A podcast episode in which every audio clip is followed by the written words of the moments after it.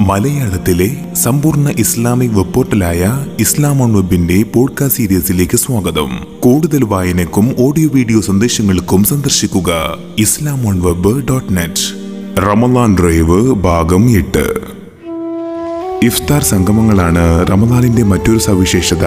ആദ്യത്തെ മര്യാദയ്ക്ക് പേര് കേട്ട അറബു നാടുകളിൽ ഇതിനായി പ്രത്യേക ടെന്റുകൾ തന്നെ പലയിടത്തും കാണാം. റമദാൻ തുടക്കം കുറിക്കുന്നതിന് ആഴ്ചകൾക്ക് മുമ്പ് തന്നെ ഇവയുടെ പണി നടക്കുന്നതും ആദിത്യ മര്യാദയുടെ മകുടോദാഹരണമാണ്. ഇത്തരം സമൂഹ ഇഫ്താർ സംഗമങ്ങളിൽ ആർക്കും കടന്നു ചെല്ലാമെന്നതാണ് അതിലേറെ കൗതുകകരം.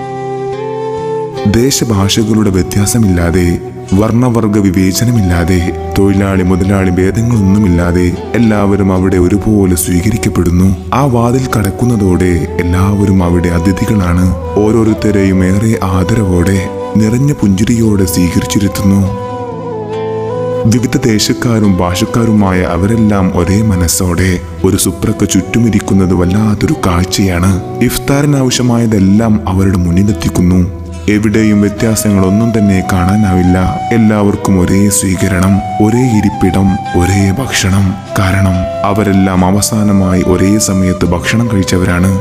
കഴിഞ്ഞ മണിക്കൂറുകളിൽ തുല്യസമയം വിശന്നിരുന്നവരാണ്. ഇപ്പോഴിതാ എന്തെങ്കിലും കഴിക്കാനായി ജഗന്യന്താവിന്റെ അനുവാദത്തിനായി കാത്തിരിക്കുന്നവരാണ്.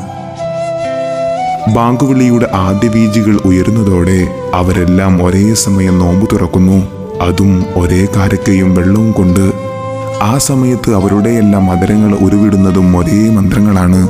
ബിസ്മില്ലാഹി റഹീം മാനവ സമത്വത്തിന്റെ വലിയ ഉദാഹരണമല്ലേ നമുക്കിവിടെ കാണാനാവുന്നത്?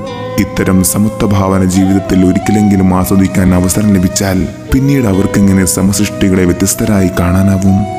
ഇതിലൂടെ റമദാൻ സമത്വത്തിന്റെ പ്രതിജ്ഞ കൂടി നമ്മെ കൊണ്ട് ചെയ്യിപ്പിക്കുകയാണ്. അഥവാ മറ്റൊരു നവീത്തു എല്ലാവരെയും ഒരുപോലെ കാണുമെന്ന് ഞാനിതാ കരുതി ഉറപ്പിക്കുന്നു എന്ന്